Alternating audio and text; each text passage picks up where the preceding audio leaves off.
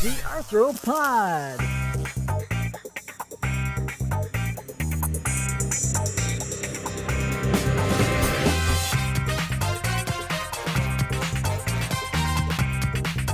The Arthropod is the home for the wonderful, weird, wacky world of insects. Hosted by Jonathan Larson, Jody Green, and Michael Skvarla.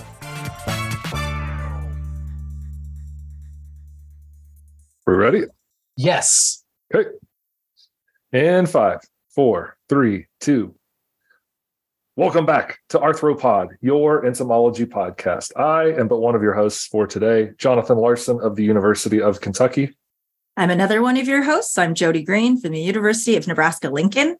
And I'm the last host today, uh, Michael Skvarla with Penn State University.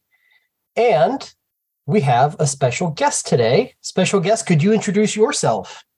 Hello, I am Jesse Evans, and I am a graduating master's student in entomology at Penn State University. Jesse, thank you for coming on today. I've kind of teased your research in some past episodes because I think it's cool and we get tick questions and and stuff. So I wanted to bring you on so the teasing in previous episodes was not for naught.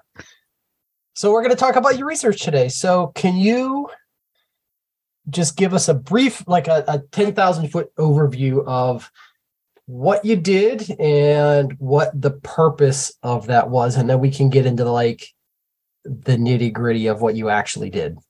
Yeah. So my research was in how prescribed burns in Pennsylvania forests affect tick host interactions.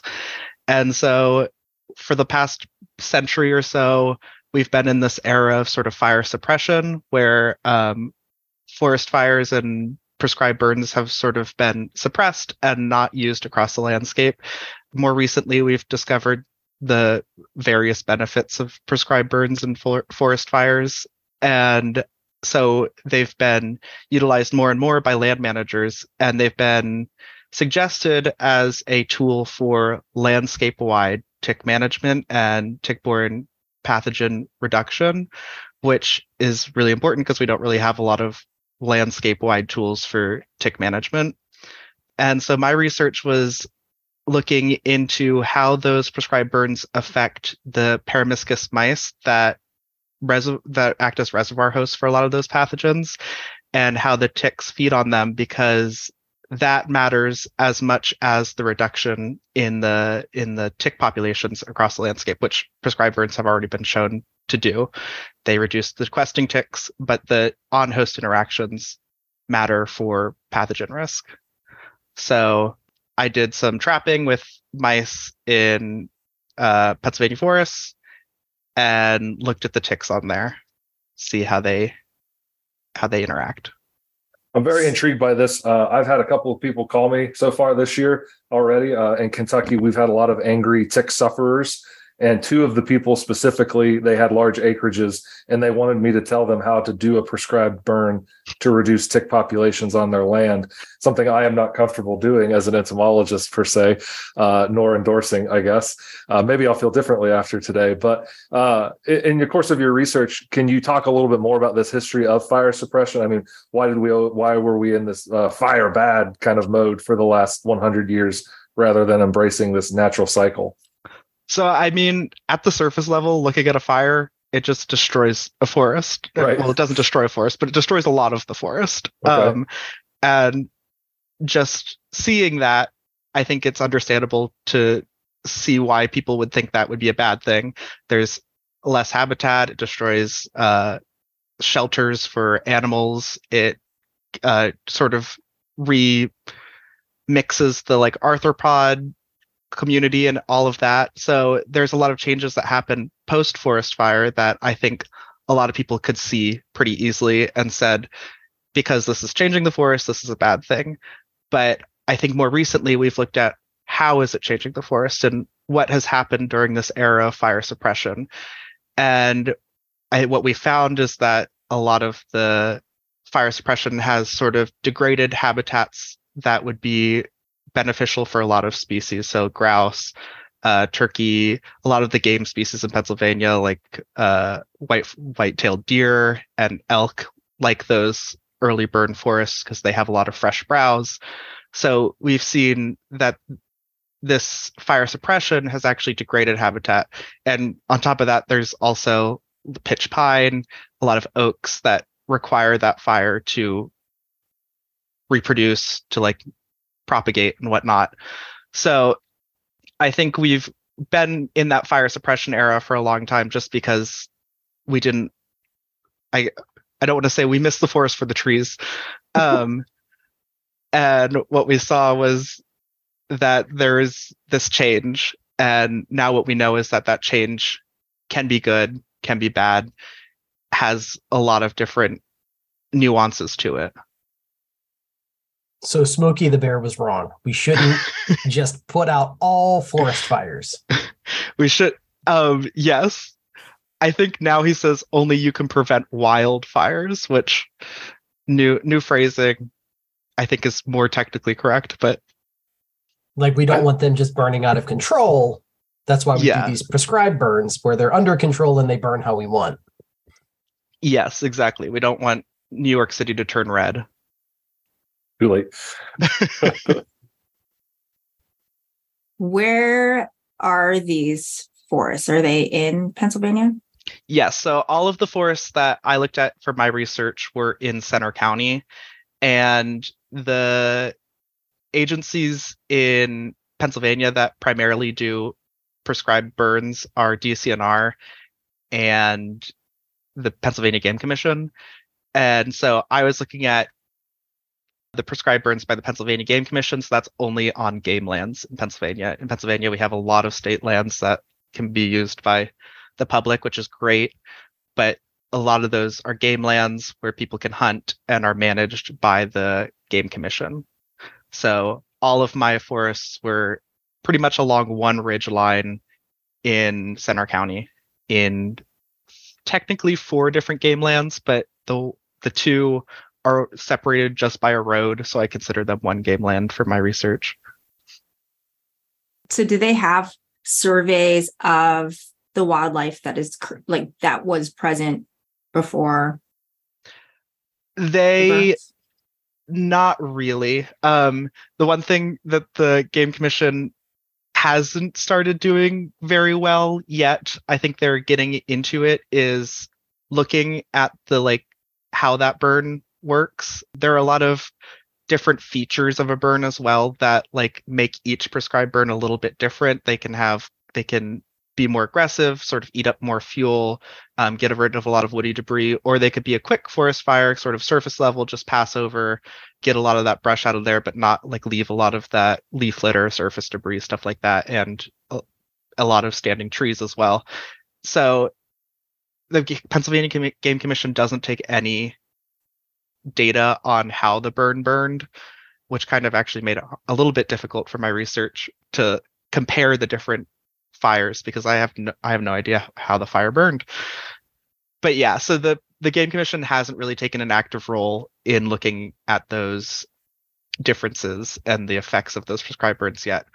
What they do do is look at the habitat that sort of recolonizes and they have metrics of like all the different types of forests on the lands that they manage. So whether it's like an oak heath forest or a mixed hardwood forest and stuff like that.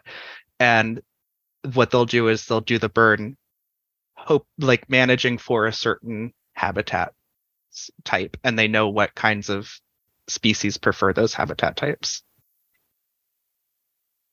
in thinking about it from who's doing the burns, it's the Pennsylvania Game Commission. So they are looking to propagate more lands for people to hunt on preferred game species, like you mentioned, deer and turkey and elk and that kind of thing. So they're they're burning with a purpose to make those species more abundant in those areas. Exactly. They're pretty much single focused on those game species. I mean, they they manage all of the wildlife in Pennsylvania, but they're what they what they worry about with the prescribed burns is the those game species.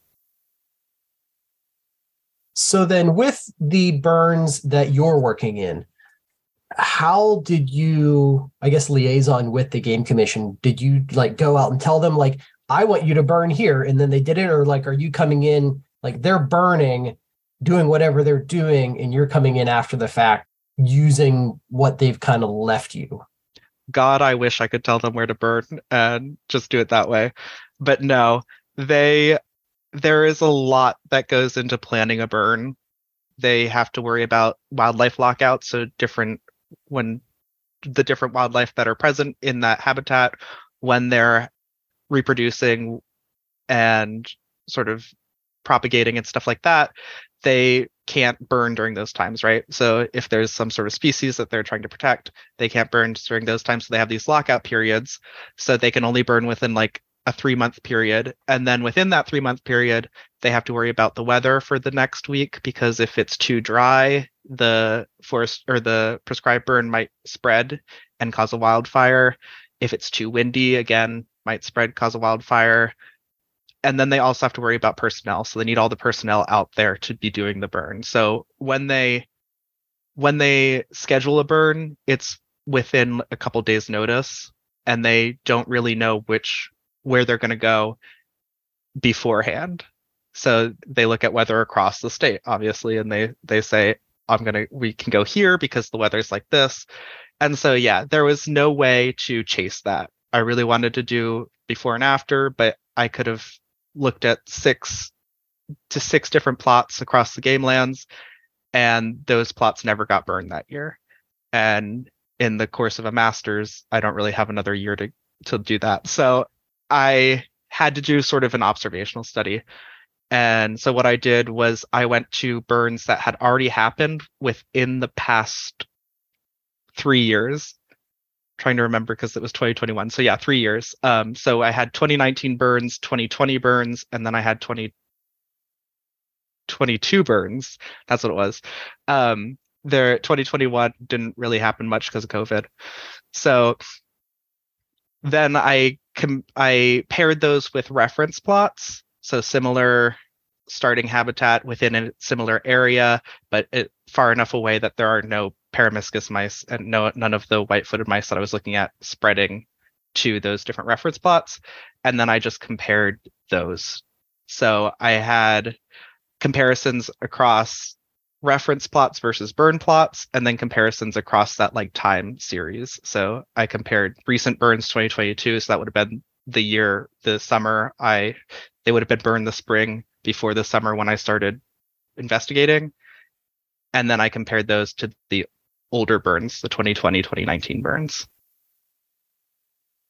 Uh, I was just kind of curious. Uh, you're talking about all this. You're going in uh, surveying and stuff. This might be a question that really intrigues Jody. She's a she's a mouse catcher extraordinaire. Uh, has some history doing it. How are you surveying for the mice? Uh, is this a trap kind of situation? You got glue boards out. You just Pied Piper in them, or, or what's the deal?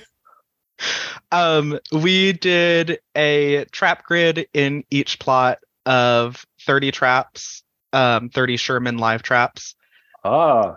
And we sampled for three nights, twice during the summer. So once in June and once in August. Okay. Was the live trap thing uh, something that the the IRB is that the internal review board is that what I'm thinking of?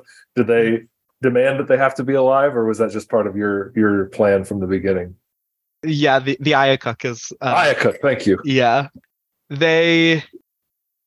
I wanted to do a mark recapture to see if there was any sort of change in that community of mice across the different plots, and so yeah, live capture was the best way to do that because then I could tag them, release them, and see what comes back.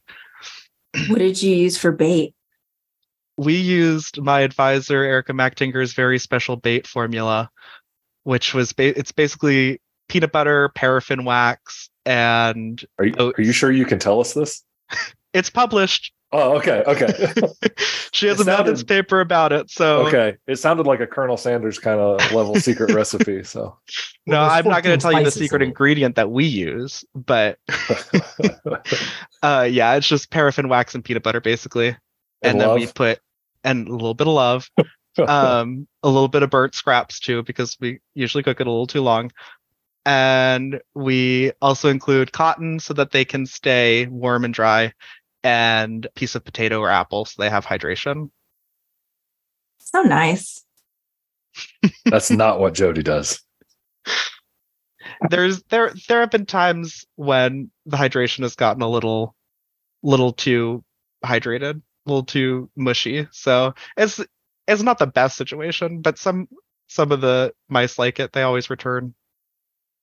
So then when do you, do you like when you catch the mice, do you end up releasing them after or do you keep them? We we did not uh, keep any specimens. All the ones that survived the trapping period got released uh, back into their plot, and then, like I said, we went back and tried to see if we could capture them again to see Yeah. what that population looked like. So then were they tagged? They were tagged. We used Oh, okay. uh, Stolting ear tags. Okay. And you did recapture, like they really liked that bait. That's how you knew, like, hey, we got repeat customers. Yeah, They like I this. mean, obviously some of them don't like being trapped because they get a tag in their ear. But yeah, there were definitely some trap happy mice. The food's great. The accommodations they need work. Yeah. Uh, Did you catch other things other than mice in those traps? Uh, yeah. Uh, so we got a few shrews. Um, Hmm. uh, we didn't identify the species. We just released them when we catch them. Um, and I think we might have caught a chipmunk or two. Um, again, we just Yeah. released them. Um, but almost all of what we've caught were Peromyscus mice. It's really hard to to I field ID Peromyscus leucopus compared to Peromyscus maniculatus. So we just call them Peromyscus species. But based on like past trapping, we've set up a colony in our lab of the some of the mice that we've captured in the field. They're probably all Peromyscus leucopus. now, when you have these mice in hand, are you also doing a tick check on them? Are you seeing what kind of parasite load they have? Yeah, so that was that's sort of the uh idea from the of the study was we did a tick check, we removed at least 10 ticks or up to 10 ticks, I should say. Um and stored them in ethanol to do sort of pathogen analysis, see what pathogens were prevalent or present in those ticks. Um and then we once we had counted and removed the ticks, we returned them back to the forest. If we recaptured them in that trapping period, of course, we didn't like, I didn't use that in my data analysis because they had been, they had had ticks removed from them. But if I, some of the mice we then again trapped later in the second trapping session in August, that's three months away. Ticks will reattach within that period. So we did, I did count those as sort of inaugural captures in my data for that set. And then we other things we got from them, we took tissue samples um, because like Borrelia, uh, we tissue and blood samples. Tissue because Borrelia burgdorferi, the pathogen that causes Lyme disease, is sort of hard to detect in the blood.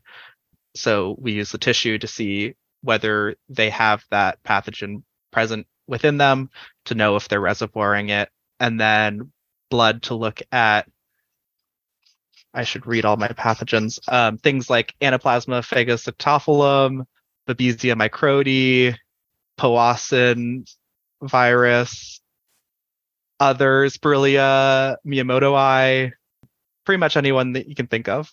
Rickettsia? Yes, Okay. here I have them here. Um, no, you tell you. I don't mean to make you read it. no, no, Ur- Ehrlichia muris, Ehrlichia chaffeensis, uh, bourbon virus, Heartland virus, things that really aren't that prevalent in our area. Babesia hensley, Babesia microti, Rickettsia rickettsii, and Colorado tick fever virus. So, and Rickettsia parkeri. I think we did find some Rickettsia parkeri as well. Can I ask What? what was the most common tick that you were capturing? I'm pretty sure 100% of our ticks were black-legged ticks. So- Wow. yeah it- in in centre county we technically have other ticks we have american dog ticks and uh and the lone star ticks as well i've never seen them I've What? been with this lab for what four years now as a lab tech before and now as a master student from all of our field stuff never collected anything but Ixodes scapularis. Were they in what like life stage or are they all life stages? That did that depend on the time of year? Well, so we did two trapping sessions to sort of target those two different the two different life stages that we expected to see on mice, which larvae and nymphs. I think most of what we collected was nymphs. I'm pretty sure we got a few larvae, but I would say the vast majority were nymphs, if I'm remembering correctly. So yeah, we no adults, obviously. And yeah, we were trying to capture those those both of those. I'm I'm still absolutely floored by this uh, complete lack of Lone Star tick or American dog tick. Like that that is astonishing to me. So like when people go outside in Pennsylvania, black-legged deer ticks are the only ticks that they fear, or it in parts of Pennsylvania, Lone Star ticks are the like the what do you call it leader the the most top dog. yeah, yeah. so I mean, I have a friend who did tick research in southeast Pennsylvania, and all she collected was Lone Star ticks. So it really depends on the area, but in our region, the sort of like the Allegheny Appalachian Mountain region, we've really only seen especially I should say specifically in Centre County where we do our stuff, we've only seen Ixodes scapularis. Did you find that all the ticks or all the mice had ticks or like what percentage of mice had ticks and if there was a tick on the mouse if there were usually more than one or just one or is it all over the board It's kind of all over the board. Um it's hard to say. There were definitely a lot of mice with no ticks, um, which oh, made my model zero inflated, which made it a lot harder to do. Um, so didn't love that. But yeah, there were definitely a lot of mice with zero ticks. But beyond that, I mean, some mice come in, they have just one tick, um, or they can have, I would say the most often is between zero and 10, but then like some of them have like 46 ticks on them. And some of them have, yeah, two. So it, it really varies. And I guess it kind of, that's what kind of makes it interesting. yeah Um, yeah. is that deer mice the primary host for black-legged ticks in those stages or when you before you released any chipmunks or shrews did they have any ticks I we didn't look at the chipmunks and shrews. Um, you just like release Yeah. sorry about your ticks well, shrews especially because shrews shrews will die Mhm. pretty easily. So when we found a live shrew, that was a special occasion. But yeah, in past studies, we've it, the bycatch we've looked at the ticks on there, and of course the chipmunks have ticks on them. I'm sure the shrews do too. There are some pathogens that it looks like re- uh, shrews are the reservoir host for. So mm-hmm. they they also host ticks. Somebody in my lab, I'm gonna plug somebody else's research. During her studies, we found a lot of voles as well, and in processing the voles and the mice, we found that there were a lot more ticks on the mice than the voles. So there's definitely like species variation, but Ixodes is like such a generalist tick that it I think you could find it on any small mammal out in the forest. good to know i have not seen a black-legged tick before Really? in real life yeah so i'm the opposite That's wild to me because that's all I see. they're kind of a rarity here as well. Yeah, we just had a tick survey project wrap up with a doctoral student, Anna Pasternak, and uh, her number one species was Lone Star ticks by a wide, wide, wide margin, like thousands and thousands of Lone Star ticks versus hundreds across the state of Ixodes or American dog tick. Yeah, I I feel like when you see when you find Lone Star ticks, you don't really find black-legged ticks. But yeah, in our area, I think it's because of the Appalachian the like elevation everything, all all we really find are the black-legged ticks, which Soon they'll all be replaced by the Asian longhorn ticks. So can't wait. but yeah, I think that's probably why Pennsylvania's leading in Lyme disease cases also. it sounds like it. It sounds like it. Mike, how far afield are we of where you wanted to go today? Oh no, this is fine. Um, just general TikToks. I will bring us kind of back towards your research proper. So talked about where you're doing the research, the mice and the ticks that you're pulling off of them. And you mentioned that you've got this gradient of years of older burns and burns that happened that year. And that fires have been shown to suppress tick populations like immediately after they happen. So with all of that background now, I guess what what did you find? Do how are these fires affecting mice and how does that affect the black-legged the the ticks? Yeah. Okay. So I think I should do a little bit of background before I say. No more background. no, that's fine. Um. So, like I said, Pennsylvania's leading in Lyme disease cases, and like I also said, we mostly found Ixodes scapularis, which is one of like the main, the main vector of the pathogen that causes Lyme disease. So a lot of what we cared about was that Lyme disease life cycle. And the way that the pathogen works is it cannot be passed down transovarily so from mother to egg from the tick. The tick has to pick it up from feeding on some sort of reservoir host that's capable of passing on that pathogen to the to the, to the tick. And that reservoir host or the main one in our region is that Peromyscus mouse the you, Peromyscus leucopus you, in our area. So that means that for a tick to carry the pathogen that causes Lyme disease, it has to first feed on that Peromyscus mouse that has the pathogen living within it. And so, like I said, a lot of studies have looked at the the change in tick populations following a prescribed burn and the prescribed burn seems to reduce those tick populations within the first year.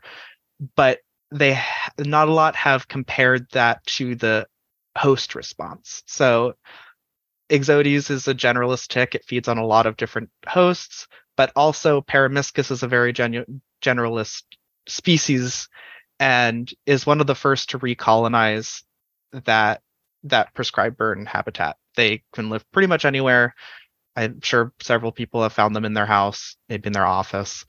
I think I have one living in my office right now. God, I I trap honestly 10 to 20 out of my house a year. It's These are it's ridiculous. these are like commonly just called deer mice. Yes, deer mice. Okay. Okay. Sorry. I guess I just wanted to that. make sure because like I don't need our listeners to go start googling. Well, so mice, 'cause- I, I should be more exact about that. Peromyscus maniculatus is what's technically the deer mouse. What I'm looking at is white-footed mice, but they're basically they look they look almost exactly the same for somebody who's not researching it. and they get into homes too, though. Yes, yeah. That they look they're the ones with the white bellies and the brown backs and the long Okay. tails. And these are the ones that you can get hantavirus from. Yes. Okay, good to know. Thank you. Thank you for the background. yes, they are, unfortunately. So yeah, so the the white-footed mice come back into those habitats first, along with the chipmunks. And what that means is that the like primary host living in that pri- prescribed burn habitat is probably a white-footed mouse, which means that that that pathogen life cycle, if the ticks are only feeding on the mice in that habitat, the pathogen life cycle has more opportunity to sort of go move through that its life cycle. So the ticks aren't feeding because the ticks will feed once per life stage. They're not if they're not feeding on like say a vole that might uh might not be as good of a reservoir for that pathogen, they might not pick it up. But if if all they have available to them to feed on is mice, they might be passing on that pathogen more and more. So prescribed burns have been talked about as a method of tick control for disease prevention, But if the pathogen is becoming more prevalent in that habitat, it's actually not a great method of disease prevention. It might produce questing ticks, but the ticks that are there are more likely to have the pathogens that we care about. So, what I was what I wanted to look at for my stuff was whether ticks in burned habitats have fewer tick or whether mice in burned habitats have fewer ticks attached so whether they have a lower tick burden and whether that changes com- uh, over the time series so whether more recent burns have a bigger effect. And then on top of that i like i said took the pathogen took samples to look at pathogens to, so i wanted to see what the pathogen prevalence was in those habitats following the burn and again across the time series. and what I found was that ticks in burned habitats have, or mice in burned habitats, I'm sorry, have a lower tick burden. And that is, that effect is increased when we're comparing former burns, so 2019, 2020 burns, went to more recent burns, the 2022 burns but the pathogen prevalence is kind of funny where Lyme disease the pathogen that causes Lyme disease seemed to be more prevalent in those ticks, twice as prevalent in those ticks in burned habitats following two years after the burn. So those 2019 2020 burns had a, a double the prevalence of that Lyme disease pathogen in the ticks. And it was somewhat similar in, with Babesia microti. Babesia was more prevalent in uh, ticks from burned habitats, but not not at a p-value of 0.05% or 0.05. So so it seems like the the burn immediately reduces the tick population decreases that those tick host interactions, but over time, because all they're feeding on are those mice that can reservoir that pathogen, it's increasing the uh, pathogen prevalence in that habitat. That seems bad. if I'm being real honest. it I mean it depends. it depends on how you're using that prescribed burn. So, like I said, um, the prescribed burns, not all prescribed burns are made the same. Um, different ones do different things depending on the severity. And not all prescribed burns are one and done either. So, some habitats, if you're maintaining like grouse habitat, you might want to come back in and burn every two years or maybe every year or something like that. And over time, those burns could sort of change that habitat. So change the kind of species that live there, change the tick abundance, change the mouse abundance, all of that. So a lot of what I was looking at was just that like one time burn. Um, but if you're managing that habitat over and over again, it's possible that you could sort of mitigate this response. Because like I said, it happens in the in the former burns, the like past burns, the tw- 2019, 2020 burns that I was looking at.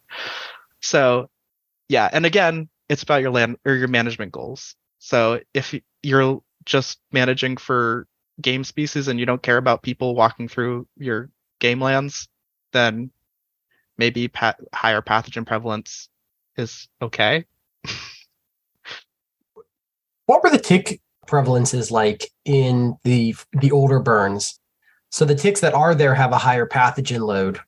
Are there just as many ticks compared to non-burned areas? Like, does the tick population recover after that first year? Past studies have found that like tick, the adult tick populations at least are recovering within five years of a burn, and even as soon as one year following a burn. But that that's questing tick population. I was really looking at that on-host tick population. For me, like I said, it's reduced. The tick burdens are reduced in those burned habitats and that's true across all time spans all the time spans i looked at i should say but it's hard for me to say what those tick populations are because my my confidence intervals for my mouse populations are so wide. so I can I can multiply the number of ticks, the average number of ticks found on mice by the average number of mice on those habitats, but the average number of mice on those habitats is so such a large range that I it's really hard to say. I mean, I guess that's one of the problems with doing like a natural experiment like this. You've got all kinds of noise. And especially when you say, like, yeah, most of the mice had zero and then some had 40 ticks on them. Like, that's just a stupid range. Yep. Is there anything that you would like to see done moving forward with this project if you're not the one doing it? Like, what would be the next steps? Yeah. So, moving I would really like to see this done not as an observational study, as sort of a treatment applied study to see how those mouse populations respond to that that burn because like I can, I can make a lot of assumptions but in the end I had what 11 11 sites? Or yeah something like that. Eight sites. I had eight sites that I was looking at in the end. And across like I one one uh, mountain range, but like a distance. So it's really hard to say whether these results sort of like carry over whether what like what is really affecting that um i was able to show some sort of differences but yeah i would really like to see it as a treatment applied study and probably with higher effort, maybe not just a one year thing. Again, masters isn't great for a long term study, but mm-hmm. if I did it again, I think I would like to have some sort of higher trap effort over a longer time span. And maybe even going back in those fall periods when just looking at the the mouse populations as well, because there's just so much seasonality, there's so much happening in that area that it has nothing to do with the burn. So I think that would be a, a good future direction to take it, as well as having that data about how the burn burned. Because I the if woody debris, I don't know what the woody debris looked like before the burn. I don't know if it didn't change. I don't know if it decreased. And woody debris can be a pretty significant factor for mouse populations, as well as like leaf litter. I don't know what the leaf litter looked like before the burn, and that has a big impact on the tick populations. So going forward, it just seems like it's becoming a, a, a more ticky world, right? People report more and more ticks all the time. People fear ticks at a higher level than they used to.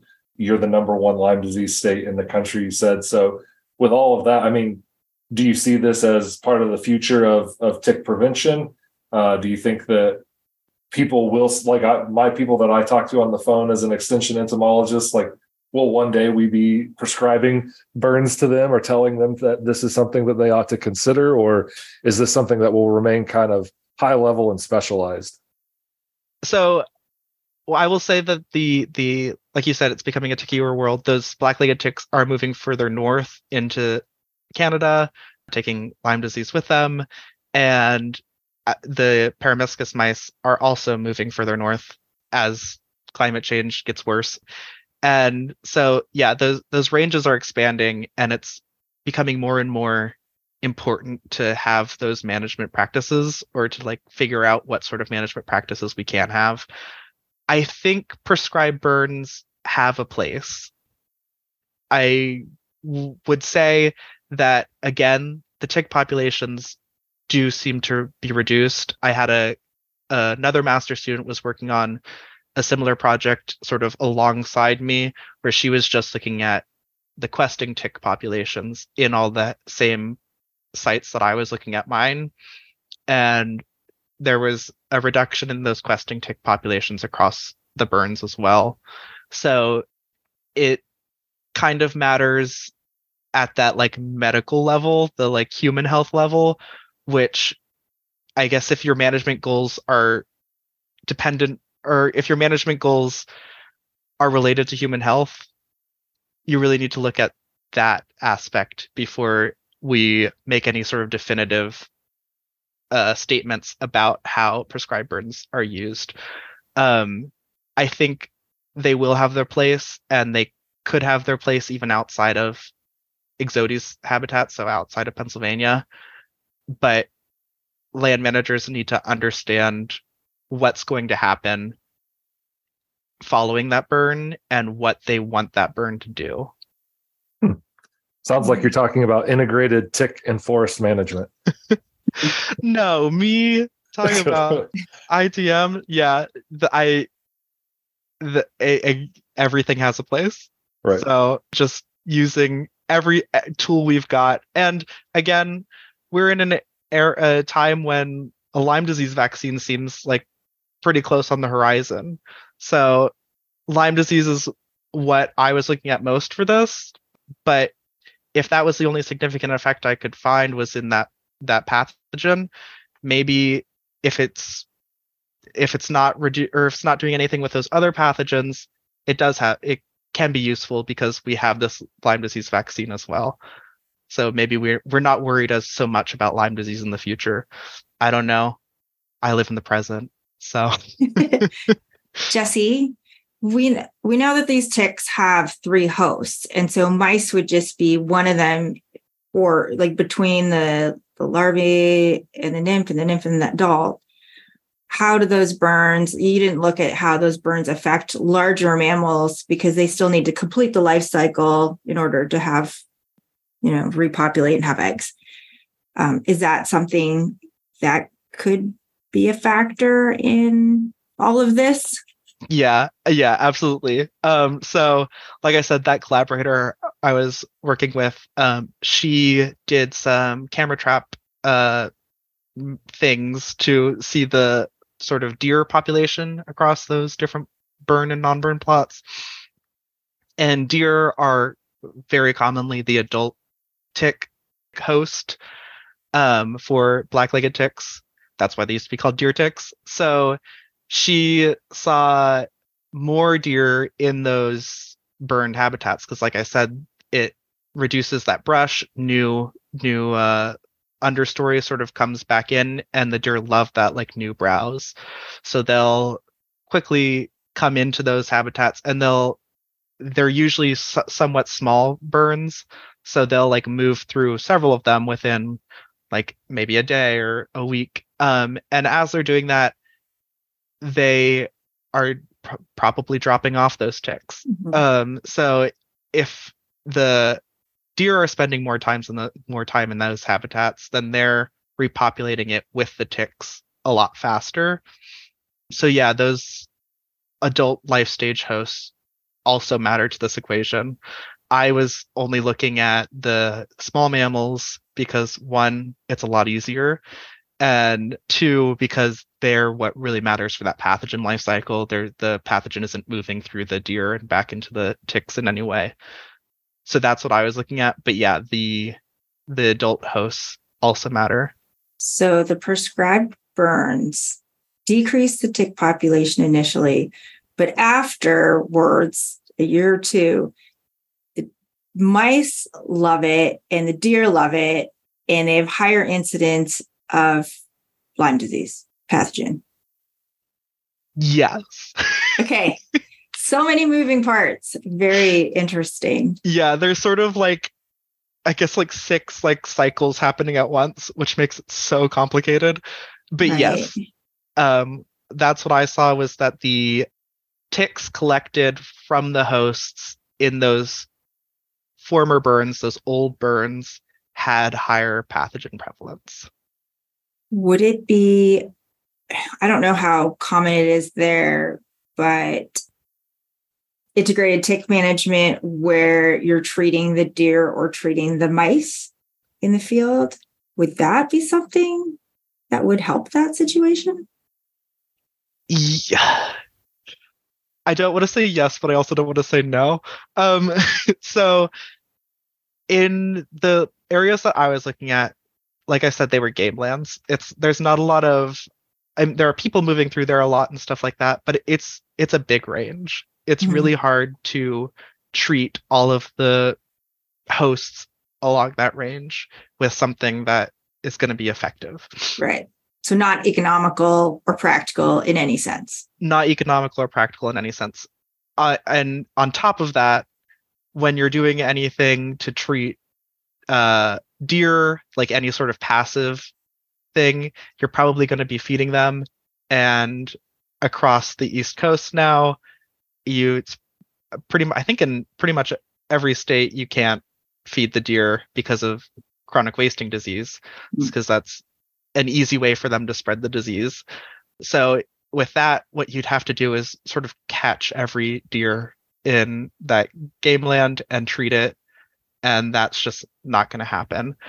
Um, in like a home setting, like a- around the house, there are effective tick management uh, strategies that involve treating the hosts. So we actually in our lab have looked a lot at these Thermacell tick tubes, which are just like basically they look like toilet paper rolls stuffed full of cotton that's treated with a acaricide. And the mice will come gather that cotton to put in their nests. And then every time they're returning to their nest, they're treating themselves for ticks. And we found a, a like pretty drastic reduction in the ticks found on the hosts in areas where these like tick tubes have been implemented. But uh, the current recommendation is put them every 10 meters and to put a grid of tick tubes every 10 meters across a like thousand acre game land is not going to be it's not going to help it's not going to be economical or easy to do in any way Not practical. not practical exactly So you're saying we can't just like helicopter drop fipronil based cotton balls all over the game lands. That would be bad. yeah no we can't do that they just, isn't that they did that with like rabies or something didn't they Uh, yeah, they do it for like predator uh, rat control on tropical islands too. yeah Um, no that would be that'd be nice if we could but now we cannot John and Jody, do you have any other questions before we wrap up? No, well done. Uh, cool project. Definitely very interesting. It involves a couple of things. Uh, I hope you have a, a fire pun in your title for your your write up. But we'll see. Can you tell them what your title is? Because it was I I laughed at it. so my thesis title was a song of mice and fire Nice. and Right. then every chapter so like the first chapter was burn bb burn for Borrelia burgdorferi and then the second chapter was focused mostly on stress so i think i called it stress eating but i'm not positive yeah i i will always do a pun for publication and presentations because why not Yeah, you you are appreciated here. Yeah. Cool. Well, Jesse, thank you for coming on and talking. And I should I should note you mentioned the stress chapter. This is just part of your master's research. There's a whole half of your dissertation we didn't talk about focused on stress and stress hormones and stuff, which could be the topic of a whole other podcast. uh, so thank you for coming on today and talking about the prescribed fires and your work uh, with mice in that setting. I really appreciate it, and I, I'm sure the listeners will too. And you know congratulations on finishing. Great job there. And thanks again. Yeah absolutely. Thank you so much for having me. This is fun to talk about it again. If you want to f- oh sorry. I was going to say, but wait, where can our listeners find you and what's next for you? uh don't ask me that question Okay, we'll cut that out then. um uh they can find me on twitter at uh perpetual motion and also on any place that you read papers about ticks and mice as for what's next for me we'll see are you on the market i am on the market so you can email me as well if you have any more any questions at jesse ray evans at psu.edu and if you have any offers hit me up You're a brave man. You're going to get a lot of tick inquiries after this. Uh, you'll you'll uh, boost your extension part of your CV, perhaps. Oh, perfect. Uh, uh, if you would like to find us on the web, we are at arthro-pod.blogspot.com. We are on all the requisite podcatchers, uh, Stitcher. Until next month, they're closing Stitcher down. I don't know if any of you use Stitcher as your podcatcher of choice, but uh, Sirius XM is getting rid of it. Apparently, uh, we're also on uh, Apple Podcasts. We are on uh, Podcast Addict, any Spotify. All you have to do is include the p- dash in between Arthro and Pod. Otherwise, you won't be able to find us. Leave us a rating and review if you've enjoyed the show, or if you didn't enjoy it. We like that feedback too. Uh, you can find us each on Twitter. I am at Bugman John. I am at Jody Bugsme, UNL. And I'm at mskamarla36. And we hope you will join us here in a couple of weeks for another tick centric episode. I believe we're going on kind of a tear for ticks here uh, over the next few episodes. So tune in for that. See you then. It's time for our insect heroes to put away their nets and pheromone traps. Join us next time, same bug time, same bug channel, as the Arthropod Gang make the world safe from poor insect podcasts. Until then, Keep on bugging.